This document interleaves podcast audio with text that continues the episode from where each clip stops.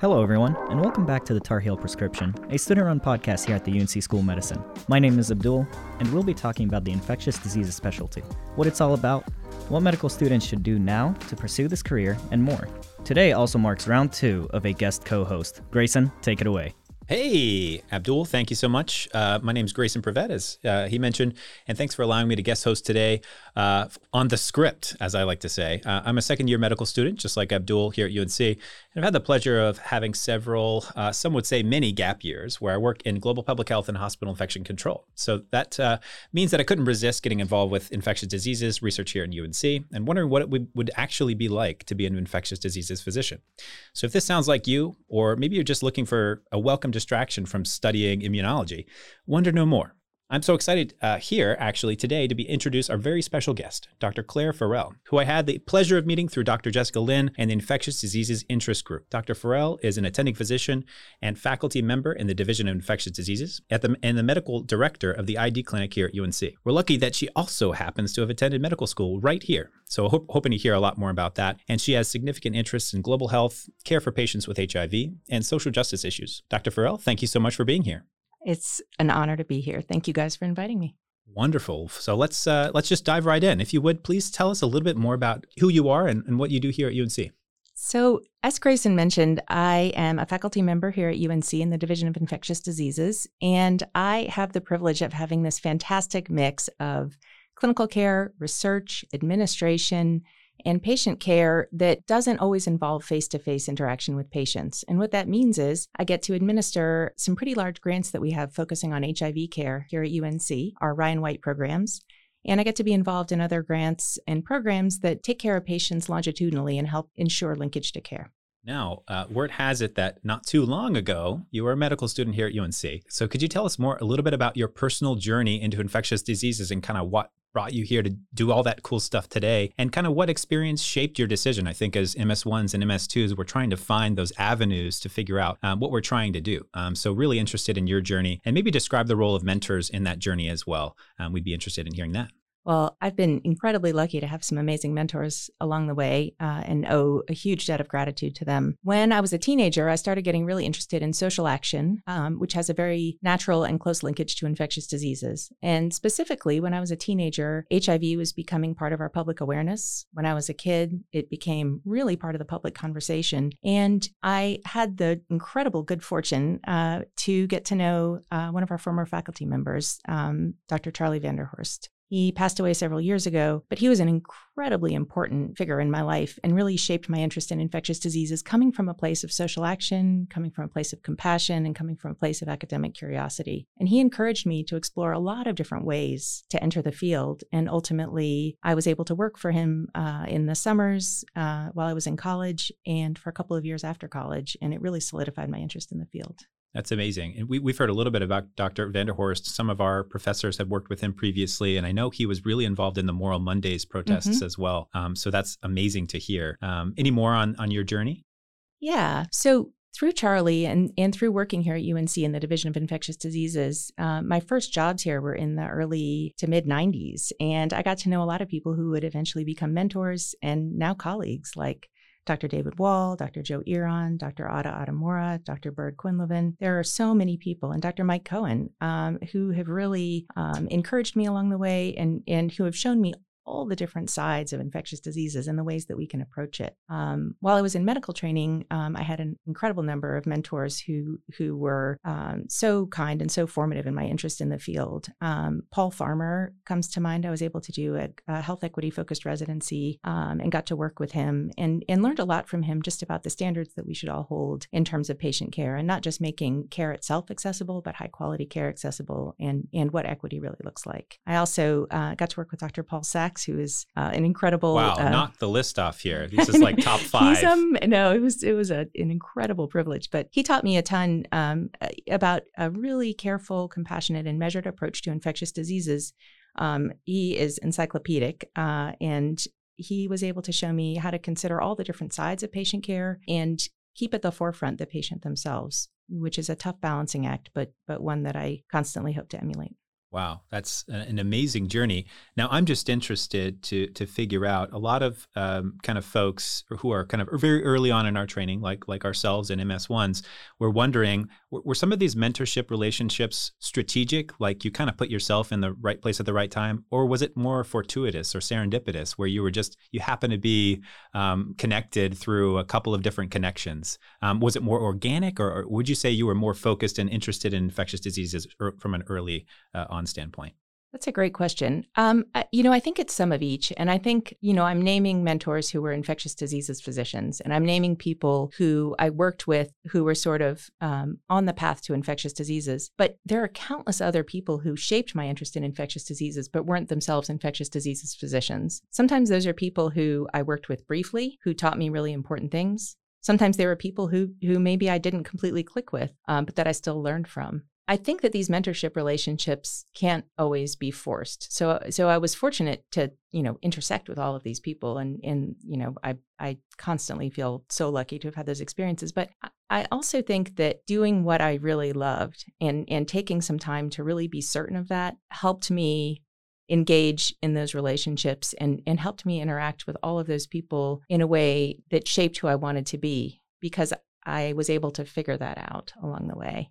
Um, I think for a lot of people, it can be really scary to commit to a relationship with a mentor, whether it's for a, a time limited research project or whether it's for, you know, a year long project. But I think the really important thing to remember is that all of these experiences shape who you are as a doctor, and that everyone that I know who's a physician, and especially my colleagues in infectious diseases, had experiences where they tried something and either it didn't work out or they decided it didn't like they didn't really like it. So you know i think I, i've worked in labs and i decided that lab work wasn't for me but but that wasn't wasted time. That wasn't a wrong decision. I, I learned stuff that i use now. I think everyone can be a mentor if you figure out what it is you want to learn from them and, and continue to reevaluate what it is you want yourself. No, I think that's a really important message. And I think as medical students, we're pressured to come up with this perfect path and these perfect situations and these perfect research projects. Um, but almost the learning the thing that you don't want to do is almost as important as the, the thing that you do want to do. And taking those pearls from each one of those experiences um, is, is extremely helpful. Um, so you mentioned your residency and fellowship, uh, which is up was up in the Northeast. Mm-hmm. Um, is there something unique about the work being done down here in North Carolina at UNC and infectious diseases that brought you back? Um, so, what were kind of the factors that played into your decision there? So, I'm a Chapel Hill kid, and I left for college, came back here and worked, and was thrilled to go to medical school here, uh, but felt like I wanted to see another part of the country. And I think in the back of my mind, I wanted to come back here. And, and a lot of my experiences here in medical school, um, working here, and in research remain the gold standard. Um, I think UNC is an incredibly unique place to train from undergrad to medical school, residency, fellowship, research, and and you know to continue to learn as a faculty member. I think for me, I needed to to be somewhere else and then come back. And being in Boston was perfect decision for me and for my family. Um, and we couldn't have been more thrilled to come back now over 12 years ago. Wonderful. And I'm sure that fresh perspective and kind of desire to come back down was uh, based a lot on the fact, as you mentioned, that UNC is doing um, so many interesting things across a wide breadth and a wide spectrum of infectious diseases research. Um, so, fortunately or unfortunately, we had to pick one person to talk to, but everybody's day to day kind of life in infectious diseases is a little bit different. Um, but since we have you here, we're interested. What's your kind of day to day look like? You're the, the, medical director of the infectious diseases clinic. Um, you're interested in kind of a lot of social justice and HIV focused work. Um, you know, what does that look like? And maybe what does some of your colleagues' day to day look like um, that might be a little bit different than yours? So, I think one thing that's really opaque to people who are thinking about medical school or even in the early years of medical school, and, and I didn't really fully appreciate this even working for a couple of years in the medical school before I actually attended medical school, is how complicated um, academic time is in terms of the way that it's divided and, and what people do. Um, I think I had this notion that if you were a doctor, you spent some time in your office with a lot of papers and some time face to face with patients, and I didn't really know what you did the rest of the time. It seemed like seemed like that was a lot of time in itself. Um, but all of us in infectious diseases have a little bit of a, a patchwork of a schedule. So, what that means is almost all of us have some clinical time. We have some grant funded time, meaning that money that we apply for for research purposes from NIH, from other agencies, from private companies, uh, from governments. And some of us also spend time teaching. Some of us get grants that are less focused on research and more focused on clinical care. Um, some of those grants are within UNC, and some of them are externally granted. Uh, and other people spend time, um, you know, working on contract service with health departments, with our state correctional system, uh, and people serve as advisors for companies, for governments, for the university. It's a huge variety. Um, and, and I think it's an opportunity not just to think about your specific subject area, but your personality and how that fits with, with what you like to do. So, so I think some people really like to explore a specific research question or set of research questions. And some people like to have a, a, broader array of ways to to apply their skills and again that's very individual and i encourage everyone to really take some time to think about that and you don't have to have it all figured out yeah that's a another important message that's hard to digest sometimes i will say as an early career medical student um, speaking of which what should a medical student who let's say is in their first couple of years now um, if they're interested in infectious diseases what's kind of the the most useful path or most useful thing for them to do in terms of preparation i know you know for your procedure focused specialties you're really thinking about research is kind of important to get involved with um, you took a year of research mm-hmm. in, in, medical school if i heard that correctly mm-hmm. Um, you know what, what might be the best thing for us to think about um, in this stage of our training so, I really encourage medical students who are interested in internal medicine and infectious diseases not to be in a hurry. And if that fits with your personal circumstances, take that opportunity. So I was I was really lucky. I went to UNC.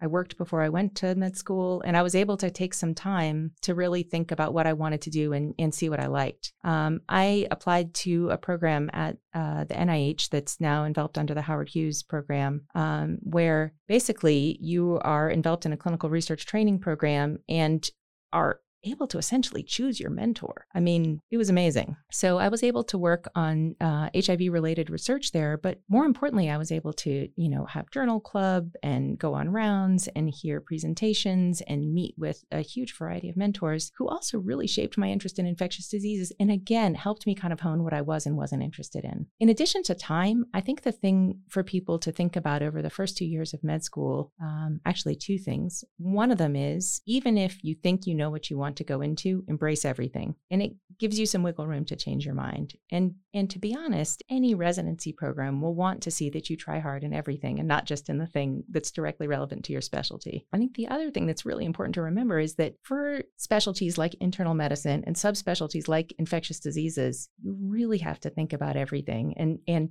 people love infectious diseases on you know, shows like House and, and other medical shows where, where there's a medical mystery. But the way that people solve medical mysteries and the way that people really get to the bottom of what's going on with their patient is to understand everything about them.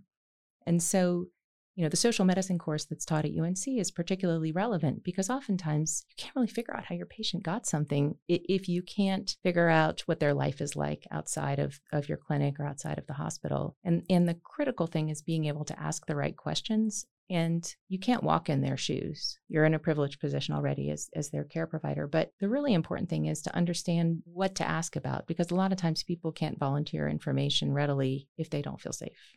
That's a, a, great point. And because we, we started talking a little bit about factors outside of the hospital, which is, I think, one of the big uh, mindset or personality pieces that initially drew me to infectious diseases and probably a lot of other folks as well, I'm interested in that kind of with you in terms of personality type, how would you describe the individuals that would go into infectious diseases, maybe kind of from the attending position, looking backward and seeing some of what your colleagues and you share? Um, I'm interested to kind of see if that might match up with some of the things that we're thinking about as early career medical students. So, you know, people joke about about finding your people. So when you when you do a rotation, you find your people. I think the thing that's really hard for a lot of infectious diseases folks is that we like everything. And and that's kind of what brings you into infectious diseases, right? So, you know, when I was a medical student, uh, my my very first clinical rotation uh, was surgery. So started in the summer. I, I mean, I think that was very lucky because actually I had no idea what clinical rotations were supposed to be like. We didn't have social media. They were like, you know, be here at this time. I was like, great. And I set my alarm clock for like 3:30 in the morning and I was like got my bike ready and I was like okay this I guess this is what we do. Later on the year I was like oh that that's not always how that is. Okay. But, you know, starting with that very first surgery rotation, and I loved it. I got to do ENT, I got to do ortho. I mean, it was so much fun. And I really loved all of my clinical rotations. And I think that is a predictor of a lot of infectious diseases doctors. And it's true of a lot of my colleagues. I mean, when you are on the consult service, you get to jump in on patients, you know, in the emergency room. You go see patients in the burn unit, which is an incredible learning experience here at UNC. And I just have to emphasize what a unique learning experience it is to have a burn unit here and what a privilege it is to get to care for burn patients here. Transplant, psychiatry, you sometimes you'll be called into the operating room to look at something. You go all over the hospital and and you know it's a great fit for people i mean i loved my surgery rotation but i, I wasn't going to be a surgeon but i think i'd feel kind of sad if i never got to think about that stuff again and so i love thinking about okay what kind of implant was it or what did it look like? What did the gross specimen look like? What else was in there? I love being able to ask those questions and if i hadn't liked my surgery rotation if i hadn't cared so much i i wouldn't feel so engaged in it still today more than 20 years later you know, one of the positives of the path of, of personality types that like everything is that the infectious diseases specialty normally, and I don't know if this is 100% of the time, but almost all of the time, kind of funnels through the internal medicine residency kind of track. Um, so, can you talk a little bit about um, that experience? Did you feel like you were kind of taken away from your interest in infectious diseases? Did you have a really strong inclination for infectious diseases before the residency and that kind of shaped it? Or was it really formed over time um, and you eventually got to that place uh, after your residency? It's a great question. And this is also, I mean, I you guys are much more well informed than I was as a med student. I actually did not even really understand how one specializes in infectious diseases until I was well into med school. It's this process is really confusing. So so the majority of people who specialize in infectious diseases in this country are people who did a 3-year adult internal medicine residency. It has to be 3 years unless you choose a research track, in which case that's called short tracking and and oftentimes that's someone with a PhD and you do a shorter residency and a longer research focused fellowship. Majority of people do 3 years of adult internal medicine residency, so that's people 17 or 18 and up, and then they go on to infectious diseases fellowship. There's two other pathways. So pediatric infectious diseases is a big field as well. There are not as many PEDS ID physicians, but there are a lot. So you can do a pediatrics residency. And then a good number of people do medicine and pediatrics. So that's a four year residency. Now, there's lots of other ways to do this. So there are primary care focused internal medicine residencies, which are also great fits to go into infectious diseases. So you spend a little more time outpatient. Um, I did a global health equity focused residency, which was four years. Um, so there's lots of ways to do it, but the important thing to remember is that you have to do either internal medicine or pediatrics to do an infectious diseases fellowship. And I think, you know, one of the maybe fears, maybe I'm just speaking for myself, one of the fears of the people who like everything and the people who go into internal medicine residencies is how do you get those experiences that um, really formalize the subspecialty fellowship that you're going to apply to. Could, can you speak a little bit about you know how that process went for you, and mm-hmm. was it always 100% infectious diseases, or did you kind of waver between a couple of different ideas? For me, it was always infectious diseases, but you know, I certainly had plenty of moments where I thought, "Gosh, I really love this." you know and i think it's it was reassuring to me to realize that i could incorporate those experiences and those interests into infectious diseases i mean you know i think one of the things that you have to like is the cognitive subspecialty practice which means we we talk a lot about our patients so we have made a huge effort with the expert guidance of our chief medical residents here at unc to do very efficient very focused rounds oftentimes at the bedside but sometimes if there's a tough case we'll spend a very long time talking about it you know like i said we'll, we'll trot down to radiology, we'll go to pathology, we'll go to the micro lab, one of our favorite places. And that drives some people crazy. I think everyone has different personality types, but I think some people are much better suited to specialties where, you know, you quickly make a decision about a patient, you check on them and you spend time operating or you spend time, you know, looking at slides or you spend time doing some other intervention. And and everybody's different and and that's what really makes it all work.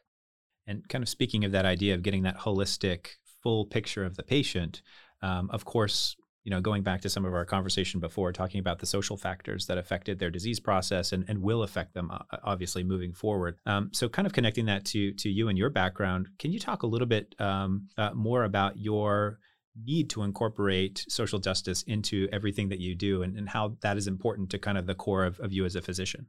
So, Sorry, that was a little bit of a no, no, no, no. no.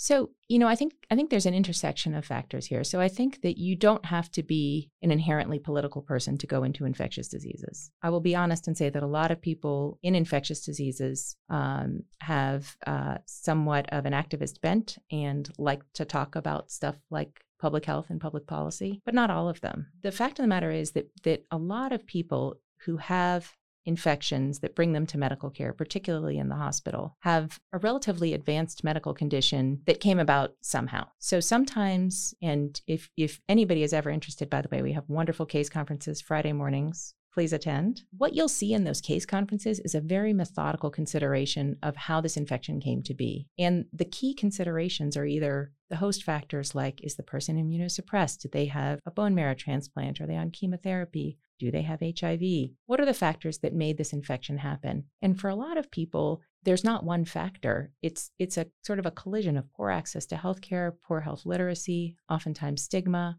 oftentimes poverty, oftentimes structural factors like having a, a, previous incarceration and being unable to work and being unable to get health insurance or being in an area that's relatively isolated and, and not well served by public transportation or, or other uh, services. And some of these factors contribute to advanced infections in a way that becomes really stark when you're seeing someone in the hospital and you realize that if you'd met them a year or two earlier, you could have made a huge difference and, and really turned things around. And I think everyone in our division, without fail, feels, feels a huge amount of compassion for our patients and oftentimes um, sympathy or often empathy. But I think also feels um, a real anger when when we are confronted with inequity that's sometimes you know less than five miles away um, or across the state. Because everyone who works at UNC has signed on to a mission of service to the state and to the people of North Carolina, and I think all of us feel a real sense of responsibility to to work on better health and better lives for people in North Carolina and and around the world for a lot of my colleagues. And kind of staying on that same track, I, know you mentioned you uh, pursued a master's of public health, um, kind of in a little bit later on in your training. Um, can you talk a little bit about how that's played into your current practice and how why you became interested in that in the first place? I know as kind of early career medical students, a lot of us are thinking, do we want to take that extra year? Do we want to eventually get our MPH at some point? Um, what kind of tools did it help you provide to you for, for your current practice? So it's a great question. And UNC has a phenomenal school of public health and, and really phenomenal opportunities for medical students, residents, fellows. For me, I knew that I wanted to pursue that at some point. But one of the things that was really important to me was to have a little bit more clarity about the kinds of things that I wanted to learn through that MPH. And and really understand how I was going to use it in my research and in, in my professional life. And when I was considering my my year of research, which I took in between my third and fourth years of medical school here, uh, and when I was thinking about whether or not, or not I wanted to do an MPH that year or whether I wanted to to do the year at NIH, one of the things I thought about was that I, I wasn't really sure what I wanted to study. And I think for people who have more clarity than I did at that point, it's a great option, but it wasn't the right one for me at that point. And I think having a year at NIH and kind of being able to refine a little bit more what I was interested in in terms of research and what, what the gaps were in my training and in my knowledge base was was really critical. Um, I think MPHs can serve a variety of functions. Um, and I think they're a complement to a medical degree, but I don't think that they um, necessarily are a box that you have to check to go into ID before you go into ID. And what I mean specifically is we encourage our trainees, and these sometimes are postdoctoral students, these are infectious diseases fellows, so people who've finished their three or four years of residency, if they can figure out what they want to do for research, an MPH is a great option for them because they can really focus on whether they want, you know, maybe they want to use GIS technology to learn more about geography and, and looking at um, epicenters of disease. Maybe they want to learn about clean water. Maybe they want to learn about virology, pharmacoepidemiology. Depends on on what's really kind of lighting their fire at that point. And I think doing it without having um, some idea of, of what you want to learn from the year uh, may make it a tougher year. Um, I think it can be stressful to not feel clarity about about what you want to focus on and it's such an incredible opportunity to get an MPH that I encourage everybody to think really hard about what courses they want to take what longitudinal project they might want to pursue and, and really what they want to get out of it yeah I think that's a really important point as as someone who I, I was uh, able to take a, a two-year MPH prior to coming medical school, I think there was a little bit more time to kind of figure out which track you wanted to go in. And it's important to note that if you do take it within your kind of medical school curriculum, uh, quote unquote, it is kind of that kind of compacted one year experience. So you kind of do have to make decisions a little bit quicker, um, perhaps, than the, the normal kind of traditional route. And that's a perfect fit for a lot of people. I had a lot of friends in med school who got a ton out of it. I already described how much I loved everything in my third year. So you're already getting kind of a picture of, you know, my blanket enthusiasm and, and uh, probably why I was good that I did it a little bit later on. No, that's great. Wonderful. Okay, so switching gears a little bit, I think we'd be remiss if we didn't mention the elephant in the room and the impact of COVID 19 on infectious diseases. Um, as someone who was in infection control in the hospital and working with the ID group um, in a pediatric setting, it was a huge impact in terms of complete, uh, you know, at least 90 degrees, if not 180 degrees of, of how the job for some folks looked differently, especially from a hospital epidemiologist perspective. Um, but maybe from a kind of a wider breadth of the ID realm, how would how has the pandemic changed things?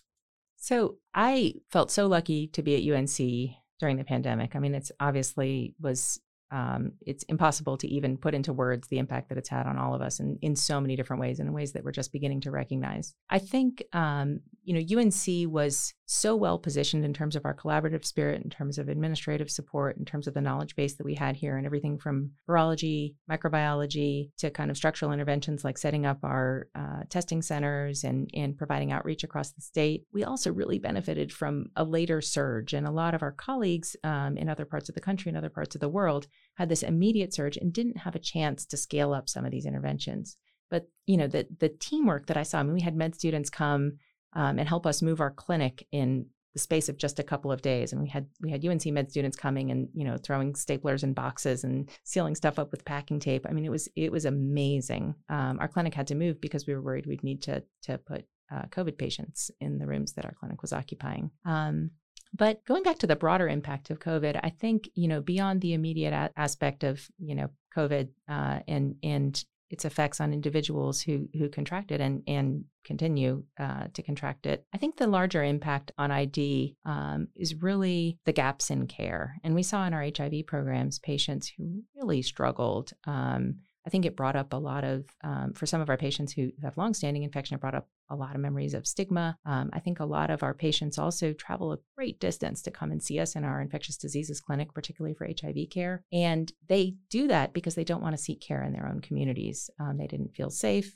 um, or they weren't able to find a subspecialist. And I think for a lot of those patients, it, it was really, really tough to stay engaged in care and to access care during that time. I think there was also, as you know, a lot of misinformation out there in both directions. So some of our patients were afraid to leave their homes. Some of our patients um, were concerned about vaccines and and a lot of the misinformation that was spreading about them. Um, and so I think you know we saw effects from from both sides of that uh, wave the COVID wave. Um, and as people began to re-engage in care, um, both through telehealth as we slowly figured that out, and in person as we opened up our clinics again, you know, we saw people who had more advanced untreated infections. So people who had STIs. Um, we saw people who had detectable viral loads, meaning that they had had gaps in their HIV therapy. They didn't have access to their medicines. Unfortunately, we've seen more uh, later or advanced cancers being diagnosed in the period after COVID because people didn't attend regular cancer screenings, or more likely, they missed an appointment prior to COVID, and and you know it ended up being you know three plus years before they were able to get something evaluated. And I think the economic impact is huge as well. I mean, obviously the country is still recovering, but a lot of our patients were really living on the margins as it was, and I think um, you know being able to pick up odd jobs or being able to work um, in the service industry was something that that people weren't able to do during COVID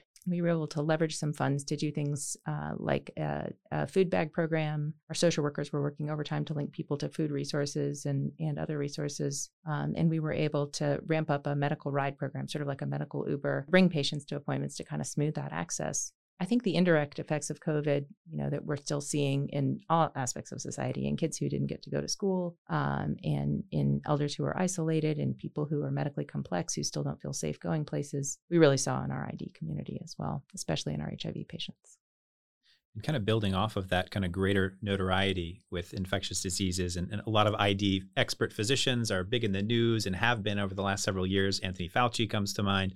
Um, I, I, think there's been you know a little bit of a, a, quasi embracing of infectious diseases expertise. There's also been you know reviling infectious diseases expertise.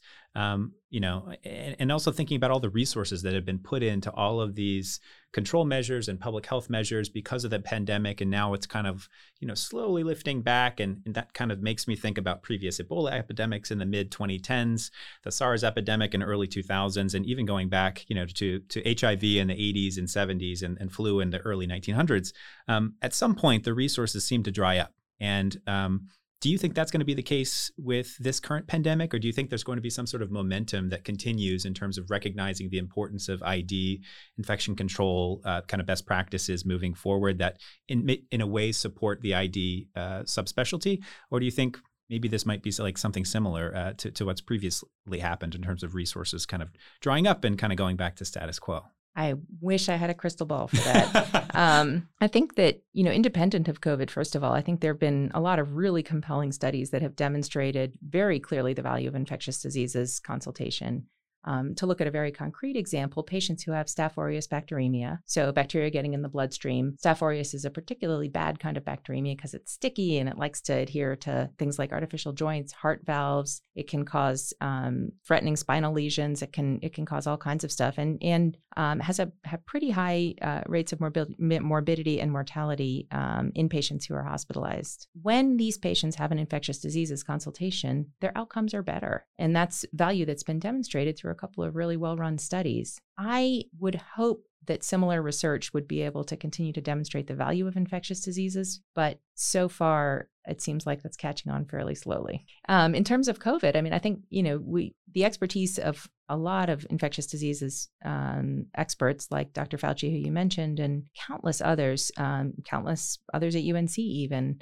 Um, I think it's it's really been a mainstay of the public conversation, and um, I think I've seen, you know, our local community and our state really rely on the guidance of, of folks in our division um, to shape policies and to try to to get our university and our community back up and running. Um, I would hope that that translates into to valuing and um, believing infectious diseases experts, but, uh, but I'm not sure what's going to happen. I think the other really, really critical thing about infectious diseases and about the public image of infectious diseases has to do with trust. Um, and I think that it's not just about people recognizing us and valuing us and us saying, pay attention to me, value me. I think it's also uh, really incumbent upon us as infectious diseases providers and also on us as a field in medicine to win the public's trust through clear communication, through equitable provision of health care, and through combating misinformation however we can we can get at it. I think there's a reason that misinformation flourishes. Um, sometimes it's in an absence of accessible truth, and sometimes it's in an atmosphere of mistrust. And I think that clear communication and building partnerships um, to try and combat that is is really really critical. But I think it's going to be hard for ID to be valued without being trusted.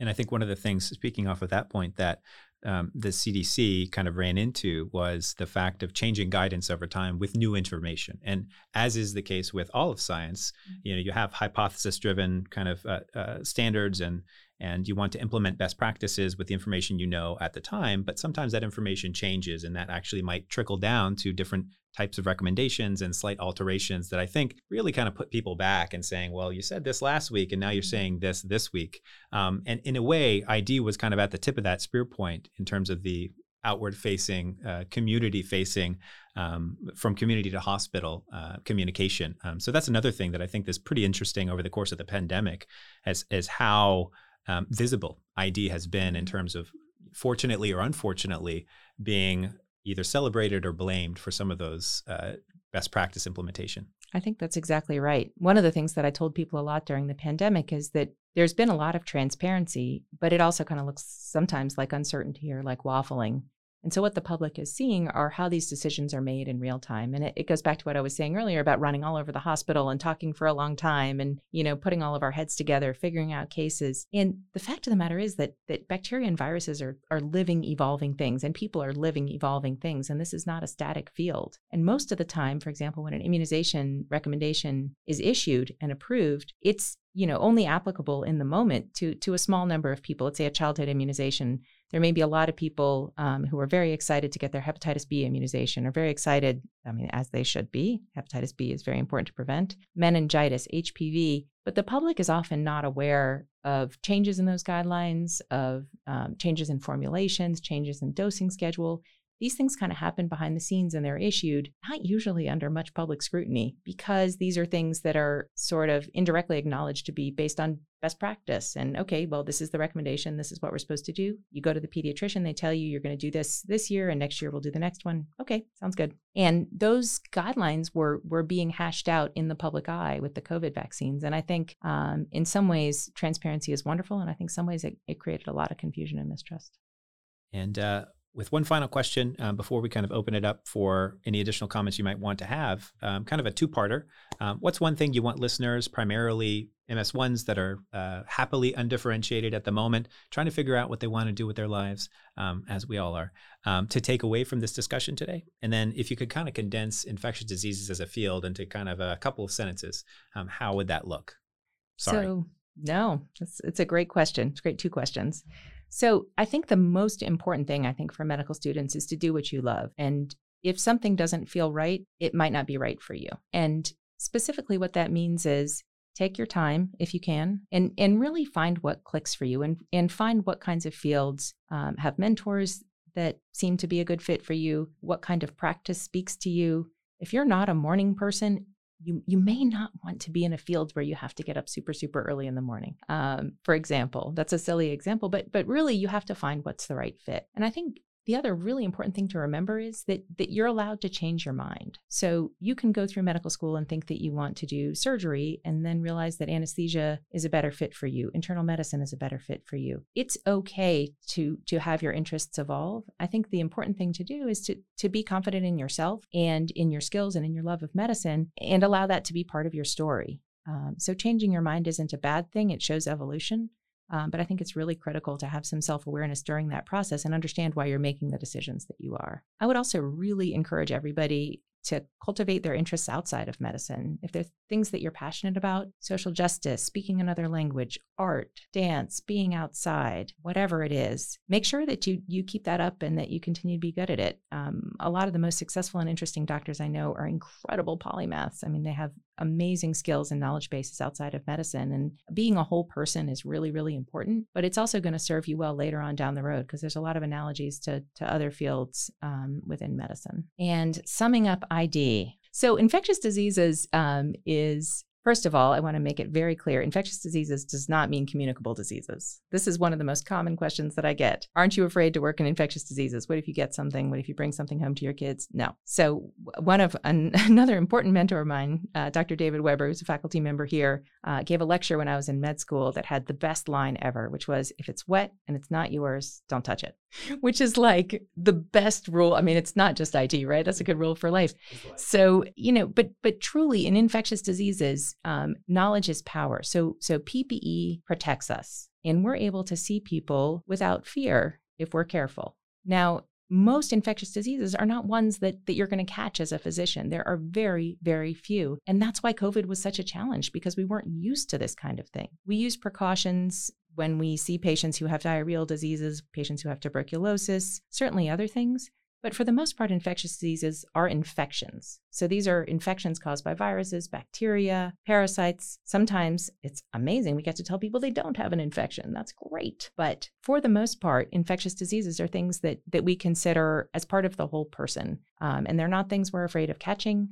They're not things that we can always cure. And they're more about um, trying to intervene so that a patient can lead a healthy life.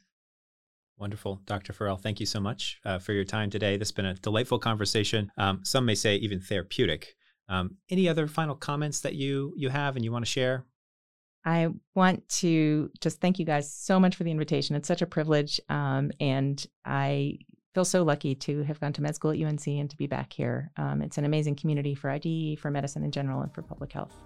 Wonderful. Uh, to our listeners, that was Dr. Claire Farel, providing a little bit of a snapshot into infectious diseases. Um, if you have a similar career interest or even remotely interested in ID, I'll throw a shameless plug in for our infectious diseases interest group. Uh, that meeting will be coming up on October 18th, and there's going to be more communication forthcoming about that. We're going to be inviting some of the attendings and some of the fellows in ID to come and really have intimate conversations uh, with interested students and talk about their day to day life and what brought them to ID as a career here at UNC. So, with that, Uh, and I think our day's prescription has been filled. Um, and I'll hand it back over to you, Abdul. Thank you for that, Grayson. I agree. The prescription for today has definitely been filled. Thank you for helping co host. And Dr. Farel, thank you very much for being here. I think this was, as Grayson said, delightful and insightful for both current and future prospective students in infectious disease. And with that, my name is Abdul. Thank you guys for tuning in, and we'll see you guys next time.